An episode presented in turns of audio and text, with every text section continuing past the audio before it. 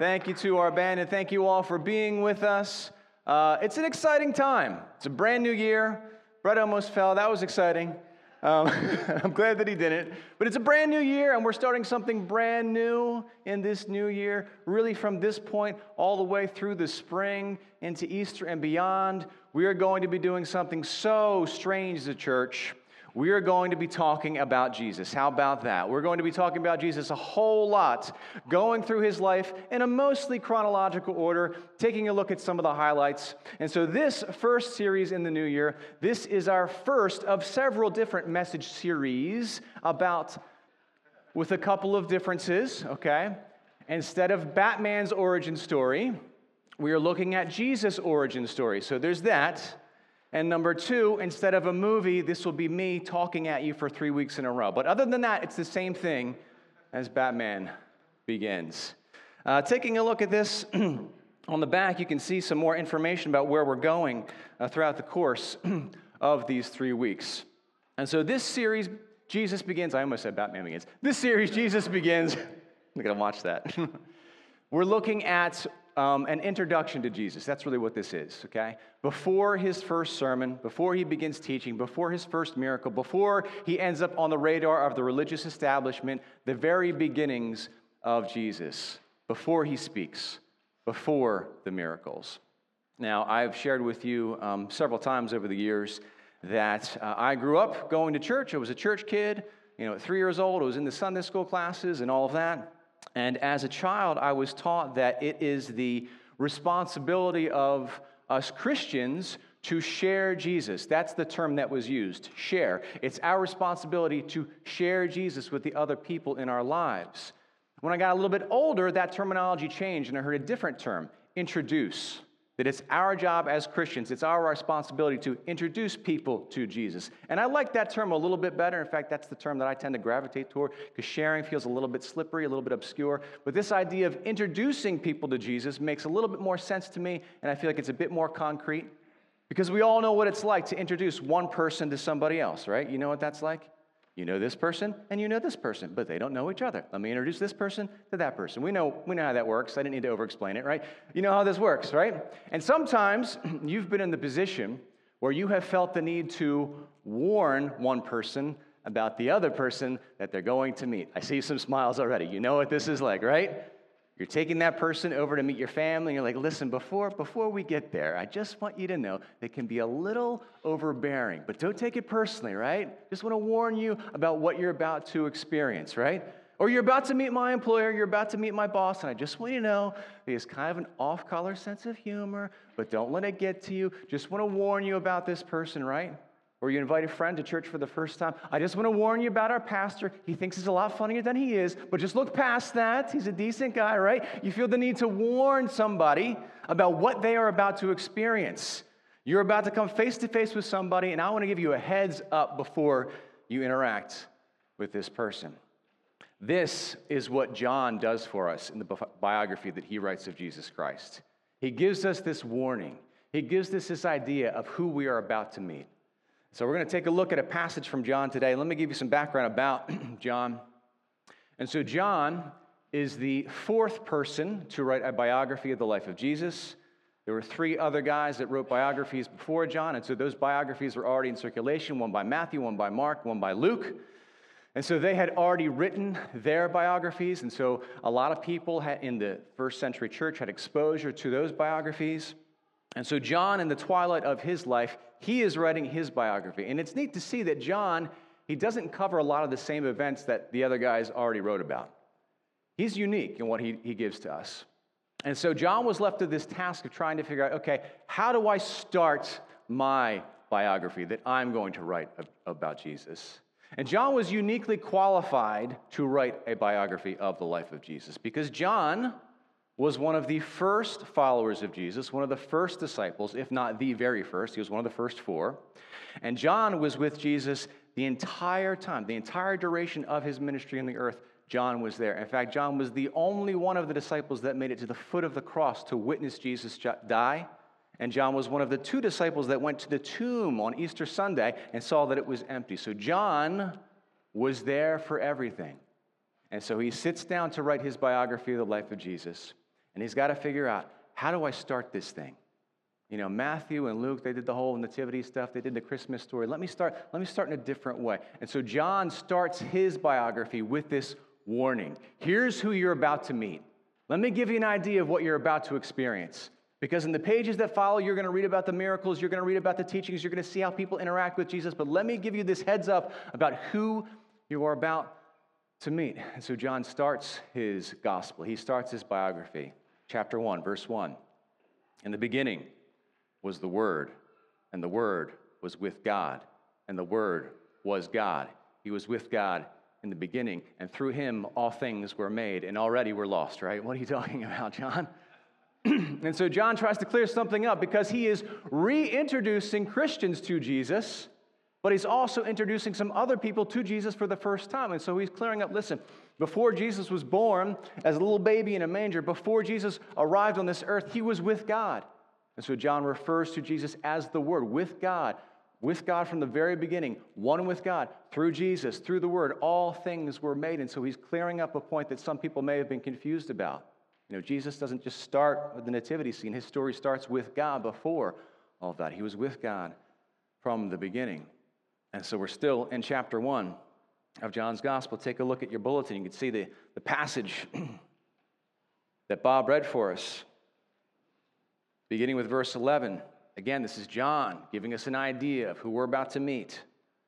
He, we're talking about Jesus here, Jesus came to that which was his own, but his own did not receive him. He was born as an Israelite, born as a Jew among Jews, but his own people did not receive him. Yet, to all who did receive him, to those who believed in his name, he gave the right to become children of God, children born not of natural descent, nor of a human decision or a husband's will, but born of God. There's some foreshadowing John does here, right? When we get to chapter three, John's going to write about being born again. This is a teaching of Jesus, being born a second time, not just of human natural birth, but a second birth. So John's giving us an idea of what we're going to see in the life of Jesus. Verse 14 the Word became flesh and made his dwelling among us. Now, when John says made his dwelling among us, he means that quite literally. He's not saying, well, Jesus was out there in the world and I'm a human being and he was a human being and so he was out there and that's great. No, no, among us. Like I was there. I saw him face to face. He was among us. It's a first-hand witness of what he said and what he did. He was among us. We have seen his glory the glory of the one and only Son.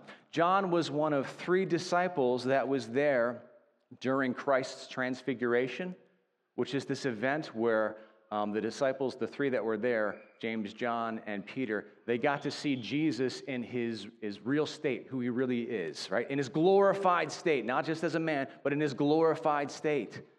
And so he's saying, We've seen him among us. We've seen his glory, the glory of the one and only Son, because there's only one Son of God. We've seen it, who came from the Father, full of grace and truth.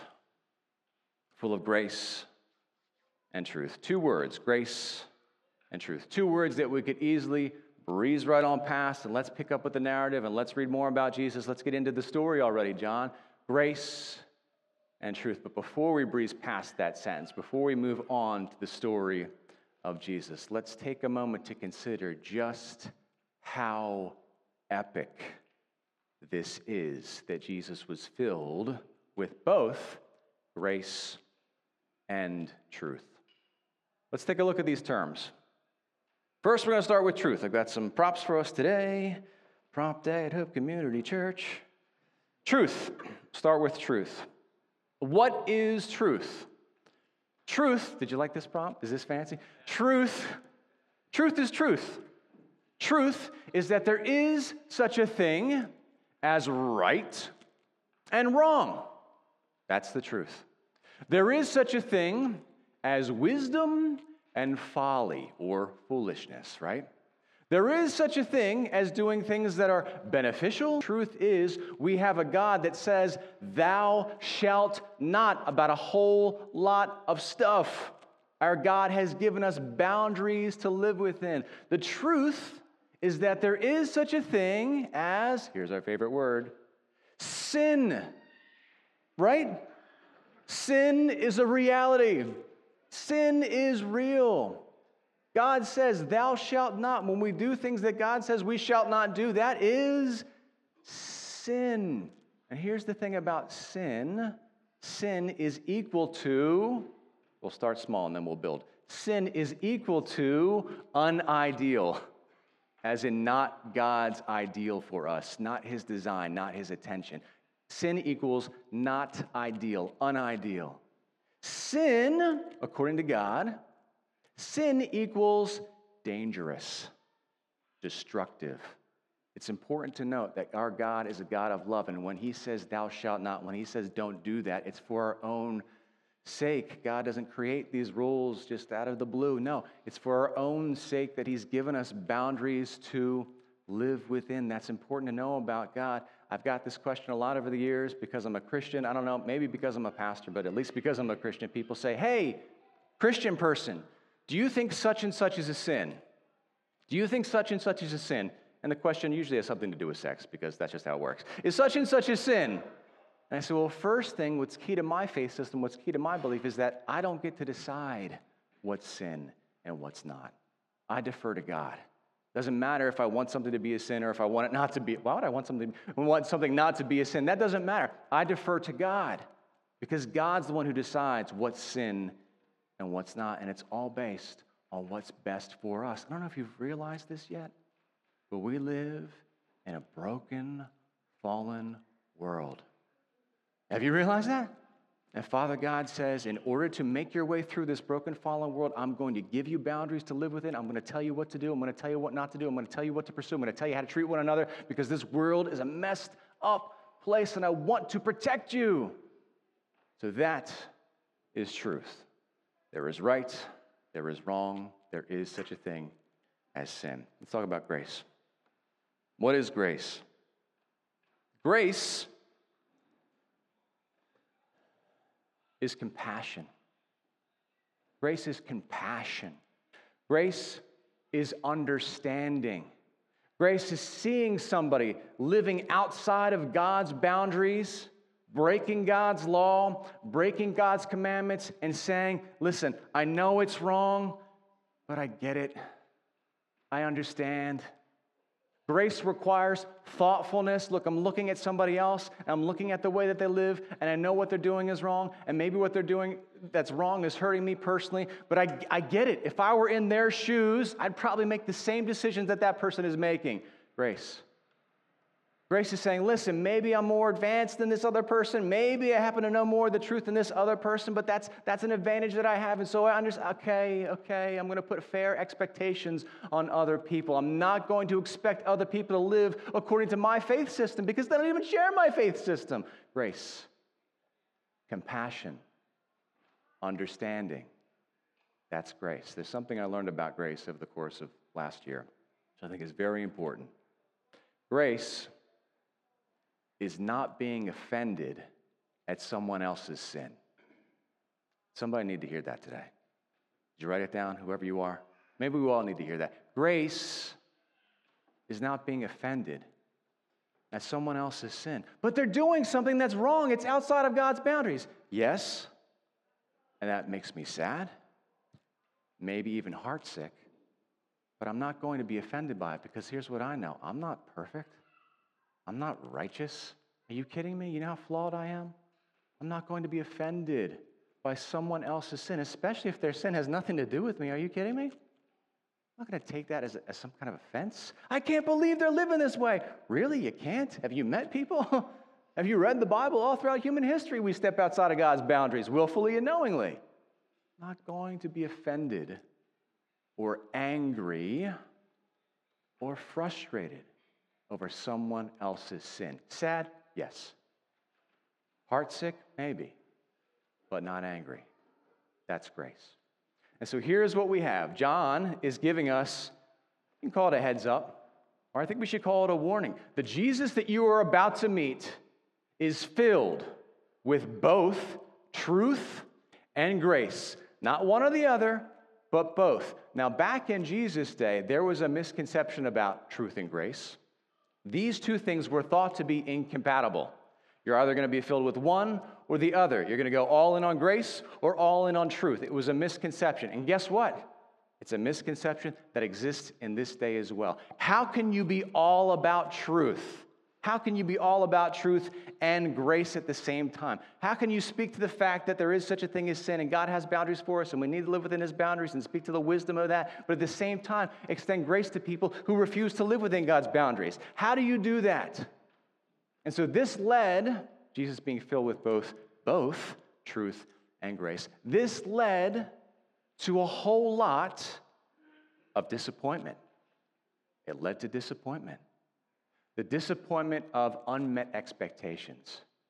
Because there were some people that wanted their Messiah to be all about truth. There were righteous people, people who believed, at least they believed they were righteous. They were living within God's boundaries.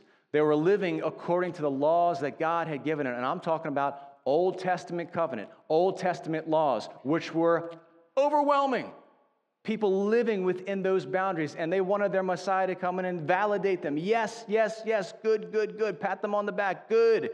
We're all about truth. What they're doing is bad. What you're doing is good. Let me validate you. They wanted their Messiah to be all about truth, but not grace. Of course, there were other people that wanted the Messiah to be all about grace all about grace. Listen, all those laws that God gave, they're so overwhelming. And like, how can anybody live up to them? So don't even worry about it. Just grace, grace, grace. I get it. All right, to be all about grace. Some people wanted their Messiah to be all about truth, but Jesus was filled with both truth and grace. Grace and truth. These two concepts, they are not mutually exclusive. In fact, just the opposite. These two concepts are, are codependent. There's a symbiotic relationship between truth and grace because you can't. You can't be all about truth without grace because without grace, you're missing part of the truth. And we can't be all about grace without truth because if you're going in with grace, if you're going all in on grace, and if you're subtracting truth from that equation, then you're missing something that makes grace grace. And so these aren't mutually exclusive. They weren't in Jesus' day, and they aren't in our day. Jesus is filled with both truth and grace. What about us? what about us Christians? I tell you what, so many of us Christians, we want to choose one or the other.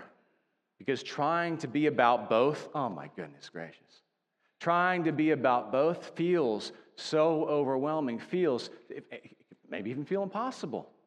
And so many of us Christians want to say, okay, let's just be all about this or let's just be all about that. But trying to be all about both, goodness gracious, it's so difficult.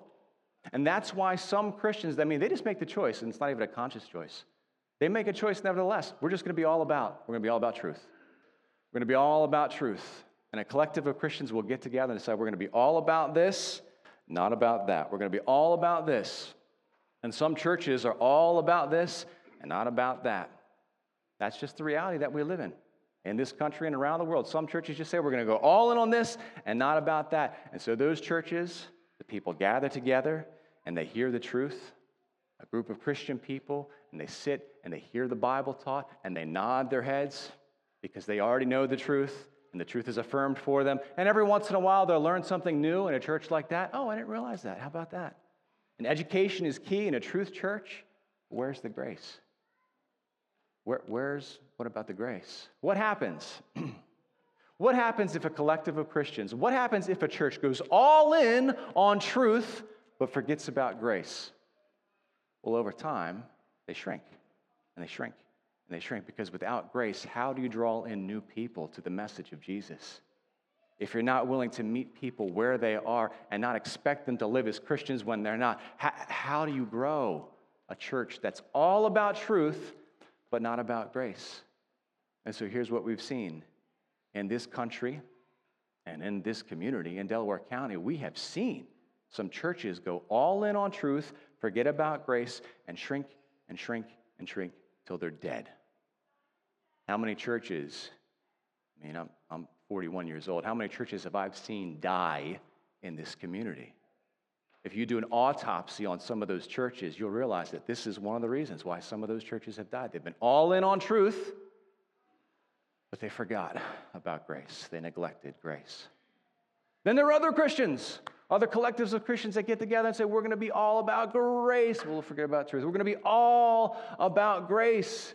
And they meet people where they are, and they don't set unreasonable expectations, and they let people know that Jesus loves you just the way you are, which is, which is true, by the way. But they let people know that. Yeah, we get it. We've got compassion. We have understanding. We're not offended by your sin. And that is awesome and people are drawn to grace. That's fantastic. To imagine to, to, to, be a person who doesn't know Jesus, who's lost in this world, going looking for something, and to find a group of Christians that are willing to love you just as you are.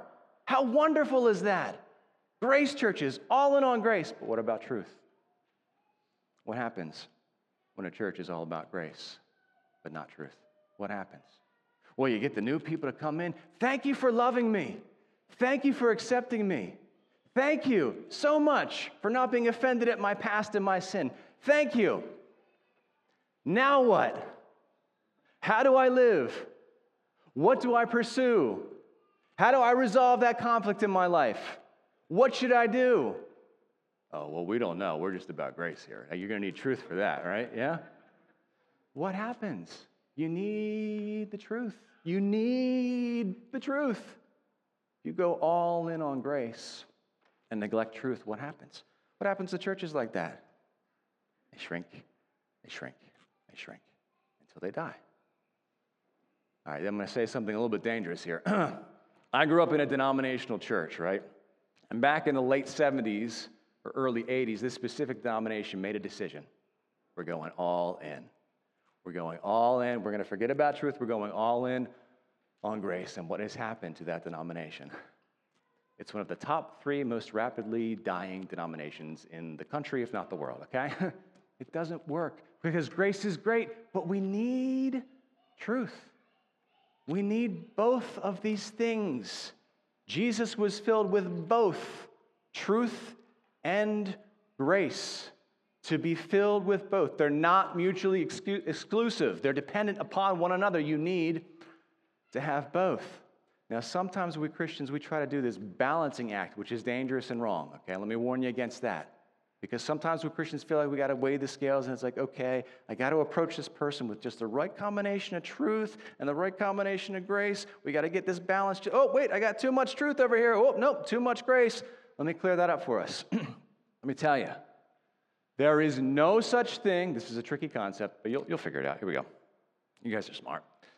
There is no such thing as too much truth. There's no such thing. There's no such thing as too much truth. There is such a thing as not enough grace. Right?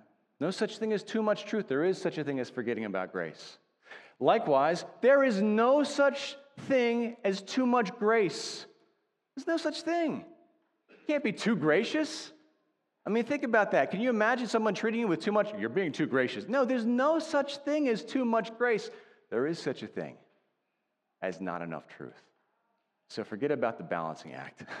forget about that. Because there's no such thing as too much truth, but there is such a thing as not enough grace. There's no such thing as too much grace, but there is such a thing as not enough truth. Here's what I've experienced, and I'm not the only one. Goodness gracious, some of you have experienced this as well. Here's what I've experienced when you try to tell the truth to somebody. I'm not talking about an easy truth, right? hey, I think you're really good looking, and that's the truth. Uh, no, I'm talking about a hard truth. When you try to share a hard truth with somebody, maybe that person's a fellow believer, maybe they're not. Try to share a hard truth. Listen, I see that there's something going on in your life and nobody else is talking to you about it, but I'm concerned about this relationship you're in. I'm concerned about the amount of time you're spending at work. I'm concerned, whatever it is, a tough truth. I know you're a fellow believer, and I know you know the boundaries of God, and I see you living outside those boundaries, and I know you know better. I know you know this is dangerous. I know you know this is wrong, but nobody else is saying anything. So I feel like I need to say something, and it'd be so much easier if I didn't. And it'd be so much easier if I say, well, that's none of my business. I'm not bringing that up, but I'm going to do it. I'm going to try to muster up the courage and meet with you one on one and tell you this tough truth. And what happens when we do that? Sometimes it's received. But only sometimes. Other times it's not.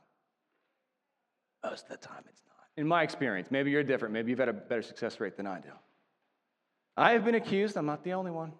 I'm not the only one. I have been accused of being judgmental because I've shared the truth with somebody.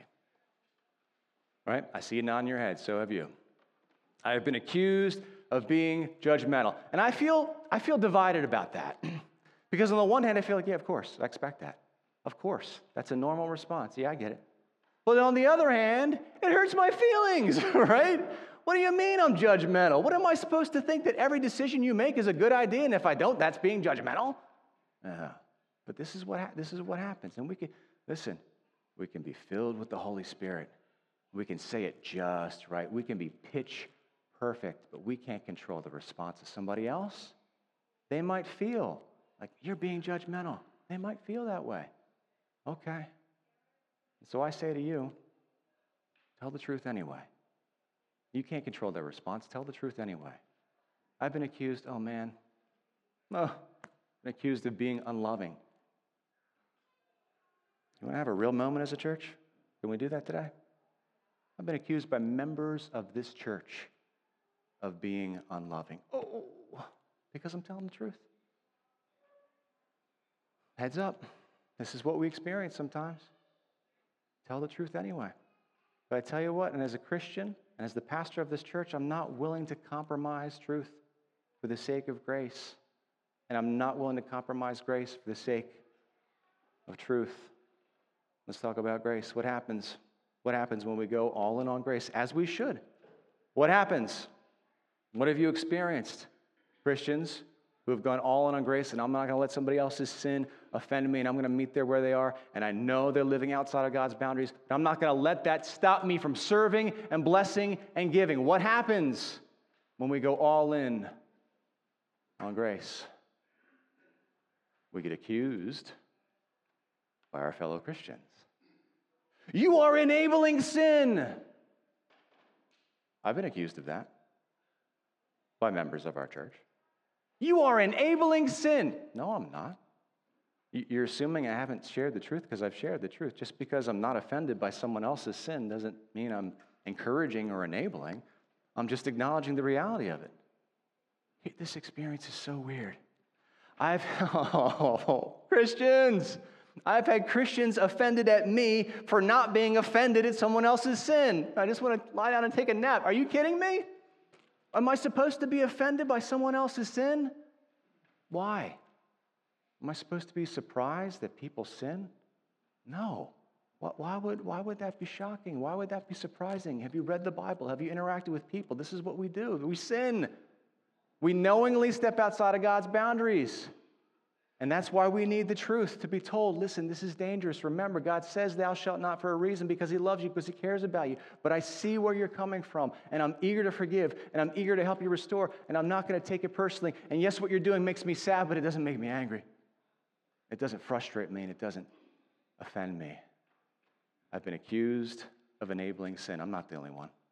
Huh, worse yet. Oh, uh, I've been accused of being unbiblical. You're being unbiblical, Pastor. Why? Because I'm extending grace? Thank you for smiling. It makes me feel like I'm not alone. Well, what? I'm being unbiblical for sharing grace? Have you read the Bible? What do you mean? Not being very Christian like. Come on. Christ was full of grace, right? Filled with both. What prevents us all right, I'm not, I'm not talking to all the Christians around the world. I'm talking to Hope Community Church. I'm talking to you if you're watching, I'm you if you're here. What prevents us from going all in on both of these things? Let's start with one. What prevents us from going all in on truth? What, what stops us from going all in on truth? I think a couple things. Sometimes it's just a matter of not, not knowing the truth or being genuinely ignorant, so that's a factor. But there's a much bigger factor. What stops us from sharing the truth? Fear. That old enemy fear. Well, what happens? How is that person going to respond? And what are they going to think of me? And what are they going to go say about me after I share that truth? Now, are they going to go on social media and tear me down? Because that's a thing now. What happens if I share the truth? I'm afraid. Maybe I got to share some tough truth with a fellow believer, and maybe somebody outside of Christianity. Either way, I'm afraid. Well, Jesus wasn't. You kidding me? Jesus was never afraid to tell the truth. Well, what are people going to think if I tell them the truth? That was never an issue for Jesus. He's the most courageous man that's walked the face of the earth. I'm going to tell them the truth anyway. I'm going to tell them the truth anyway. So let's not let fear get in our way. What stops us? What stops us, right? What stops us from going all in on grace? What prevents us from doing this? Well, sometimes it's that, well, I'm concerned that I don't want to come across as like condoning or worse yet, enabling sin. So that, okay, yeah, yeah, yeah, that's there. But I think there's a bigger fear. I think there's a bigger fear that prevents us from going all in on grace. Uh, what are the Christians going to think? What are they going to think? Are they going to assume that I haven't shared truth as I've shared grace? Are they going to call me unbiblical? Are they going to say I'm not being very Christiany? Are they going to accuse me of enabling sin? What are the Christians going to say if they only knew that I was sharing grace with people who are far from God? I mean, goodness gracious, I'm a pastor, it's my job, and people are going to see me interacting with the lost and loving on them. What are they going to think? Fear stops us from sharing grace. Did that stop Jesus? no. No. And you better believe the religious establishment, the people who thought they were righteous in their own eyes, they gave Jesus a heck of a hard time for sharing grace with other people, didn't they? This guy is eating with sinners. Does he even know who he's sharing a meal with? They're prostitutes over there, they're tax collectors. Yeah, I know, and I love them. Grace. He was not afraid of what other people are going to say or what they're going to think. I'm going all in on grace. There's, we're going to look at this next month well, God willing, we're going to look at this passage next month.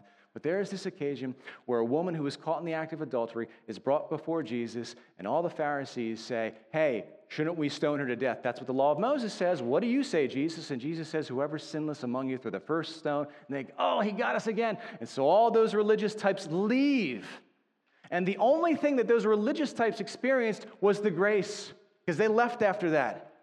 And then Jesus says to the woman, Then neither do I condemn you. They're all gone. Neither do I condemn you, but go and leave your life of sin. They missed him telling the truth. And so they went away thinking this guy is all about grace, but not about truth. But he didn't care about that. I don't care. Jesus didn't need the testimony of men, he didn't need the testimony of human beings.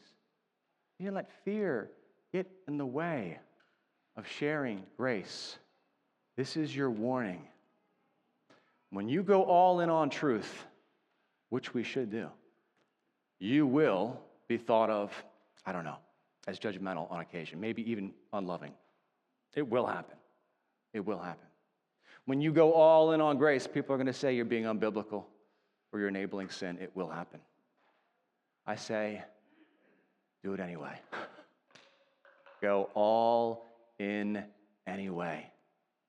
On our fifth anniversary as a church, we're, we're, we're, coming up on our 10th anniversary this summer, by the way, but on our fifth anniversary, stood up, gave a message as usual. I don't remember what I talked about, um, but I do remember at one point I, um, I mentioned how many people have left the church in the past five years, because that's a really exciting, enthusiastic thing to talk about, right?